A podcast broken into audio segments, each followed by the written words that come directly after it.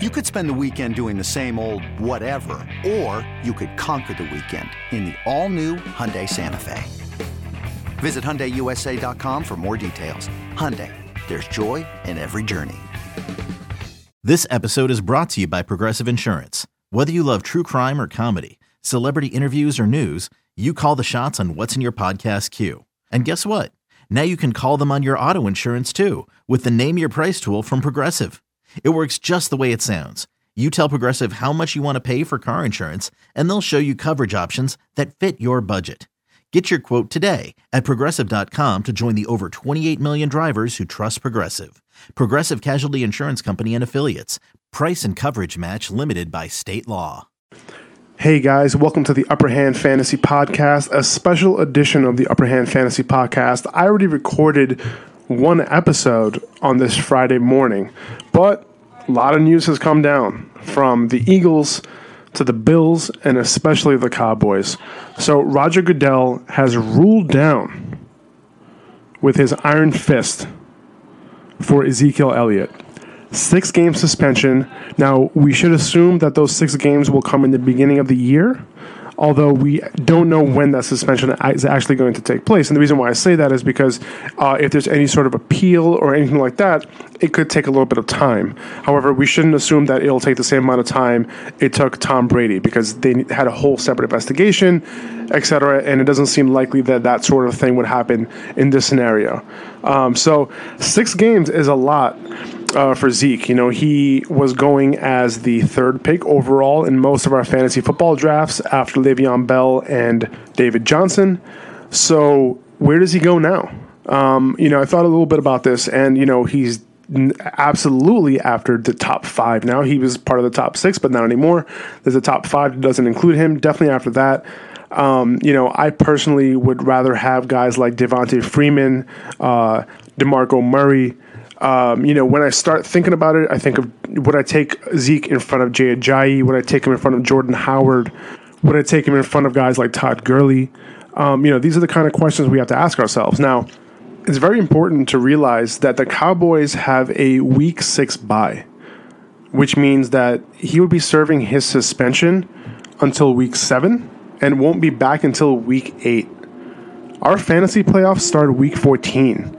So he's only giving you five games for you to make the playoffs. And I just don't think that's going to cut it. If I have to use a bench spot for Zeke, that's fine. But how much is he really going to help me? I have to make sure I get myself into the playoffs without him because I can't depend on those last five games. Anything can happen. The only way that I could have him on my team is if I know that I'm going to have running back depth. But the problem is that you don't know you're going to have running back depth until the end of the draft. And he's going to be still taken around the second round, most likely. Second, maybe early third. Uh, but I don't think he's going to fall that far. Now, the fact that they have that week six bye, that is the sole reason why I can't draft him even in the early second. You know, he's somebody who can win you a title at the end of the year. But if he's only going to give me five weeks during the regular season, I, I gotta I gotta get a guy in the second round who's going to help me all year. And there's plenty of guys in the second round who could really get it done for me. So if he falls to the third, I'm thinking about it. But if there's somebody I really like there, um, I don't know if I can pull the trigger. I'm personally not going to have that many shares of Zeke this year. Guys, if you hear some background noise, that is my daughter yelling in the hallway. Sorry about that. but yeah, that's pretty much what I have to say about Zeke it's an unfortunate situation for him, the Cowboys, um, the woman who was involved. I mean, it's just not a good situation all around. And, you know, uh, it's going to be six games. It's going to be actually seven weeks. He's, you're not going to get him back until the eighth. And now that I'm thinking about it, it's actually, he's going to be there for six games. So you are going to get him for six games, not five games. I just did the math. I can't, I'm I'm really bad at math. So so there you go. So he's going to be there for six games. Um, you know, still not you know, ideal. Uh, but, you know, end of second round, early third, I'm thinking about it. More big news today. Not just that. The Bills traded Sammy Watkins to the Rams. They also received Jordan Matthews from the Eagles. So huge shakeup here.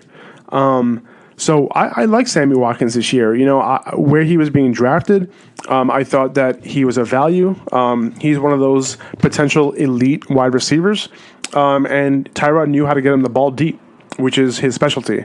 Now, that's one of the reasons why I liked Tyrod a lot this year, more than last year. That's why I liked Watkins, just because of his quarterback. Um, but now that Watkins is on the Rams, he's probably their number one receiver. Um, so on the Rams, you got Sammy Watkins, you got Robert Woods, and you got Cooper Kupp in the slot. Um, so and on the Bills, now it's Zay Jones probably as the de facto number one. You get you got Anquan Boldin, and you got Jordan Matthews. Now, as far as Jordan Matthews goes, I don't see enough volume in this offense for him to be that volume play that we're used to him being uh, in PPR leagues. So uh, I probably won't have that many shares of him or any shares at all. Anquan Boldin will probably be their main red zone guy, but I don't like having touchdown dependent guys on my team, and I think that's all he's going to be. Um, you know, he might have 50 to 65 receptions this year uh, with some touchdowns. So, you know, it's hard to depend on the lack of volume, and it's hard to depend on touchdowns, um, especially in passing touchdowns in this offense. Um, even last year in a pass heavy offense, Anquan Boldin, you had to depend on a touchdown from him. He wasn't somebody that you felt comfortable starting any week last week, last year. Excuse me. So, the only guy that I'm interested in is Zay Jones. Um, you know, he is a really good wide receiver. Um, the Bills seem confident in him to be able to trade away their number one wide receiver. Um, so for me, he's the de facto number one. I think he is going to move up draft boards, and I think that he could be a great weapon in this offense. Now, we have to remember this is a run first offense. It's not pass heavy at all. They were down at the bottom of the league in pass attempts.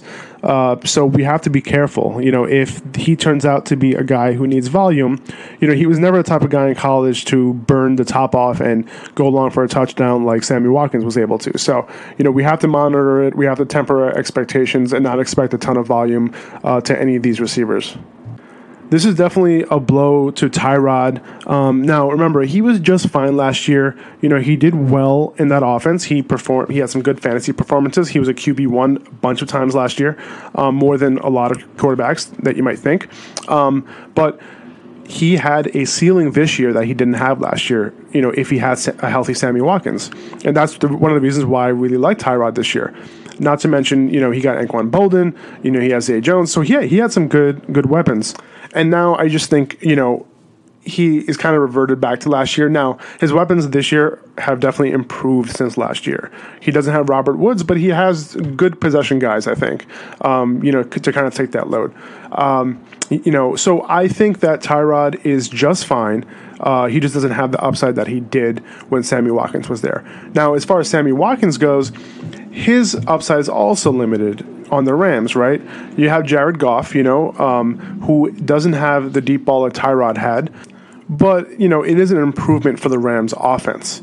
And it's very interesting what Sean McVay has done. It seems like he got the pieces that he wanted in place for his offense. Think about it. He was the Redskins offensive coordinator last year. Think about his weapons, right? You had Pierre Garcon, and you have Robert Woods here. You had DeSean Jackson, and now you have Sammy Watkins. You had Jamison Crowder in the slot, and now you have Cooper Kupp in the slot. It's a very similar bunch. Um, you know, if Jared Goff can take a little bit of a step forward, you know, this offense can do some decent things. I don't expect it to be prolific by any sense of the word, um, but I think that it, it, helps them. It helps Jared Goff's development, um, and you know, it helps Todd Gurley for sure because teams cannot stack the box when you have Sammy Watkins on the outside. Um, so good for them as a team. Sammy Watkins upside definitely isn't as good. He should move down in drafts, um, although he is the number one receiver on that team now, and he is still very talented, and he should see a lot of work go his way. Now, the Rams also aren't pass heavy, so we have to temper our expectations there as well. But Sammy Watkins is the best player in this trade. Um, and wherever he goes, he's going to make an impact. So I think we shouldn't dismiss Sammy Watkins, but understand that if he moves down to the fifth, sixth round, and he could even drop more than that, and he might even become of value. So don't dismiss him completely. Look at his ADP and then decide from the guys who are going around him whether he's worth the pick. So going back to the Eagles real quick, it seems like Nelson Agholor has showed enough to the Eagles to replace Jordan Matthews in that slot receiver role. So it should be him in the slot, Torrey Smith on the outside, and Alshon Jeffery on the other side. Now, since Agholor's taken that role, I can see him being a bit of a PPR asset. I can see him get a bunch of receptions, you know, in the middle of the field, um, you know, short to intermediate throws that Carson Wentz might feel a little bit more comfortable with. So, you know, I wouldn't mind drafting him, you know, towards the end of drafts as a flyer just to see if you have, you know, a volume PPR receiver on your hands. So, thanks for tuning in to the special second edition of the Upper Hand Fantasy Podcast today. Um, you know, just had to get get through all that news, uh, just so you guys have a little bit of perspective on what's going on for both teams, especially that Zeke suspension. We've been waiting for it for a while, finally dropped. So, you know, now we can kind of make sense of things. Take a look at the preseason. You know, check out whether Alfred Morris or Run DMC. We have to figure out who's going to be taking control of that backfield. Um, as of right now, it looks like it's going to be Darren McFadden just because of what the team thinks of him and where he is on the depth chart. Um, but you know, you never know. I mean, things could shape up, shake up very quickly uh, over the next couple of weeks. So we have to pay attention, especially in that third preseason game. Um, you know, this could easily also be a timeshare between the two.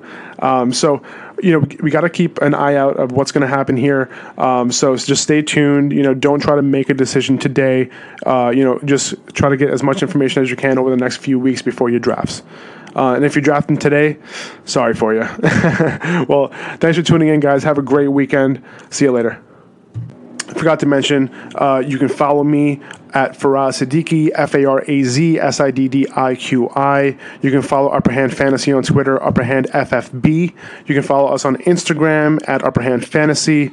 Um, and you can check out our blogs on our website. I'm going to put another Ezekiel Elliott uh, article out later today uh, at upperhandfantasy.com. See you guys. Have a good weekend.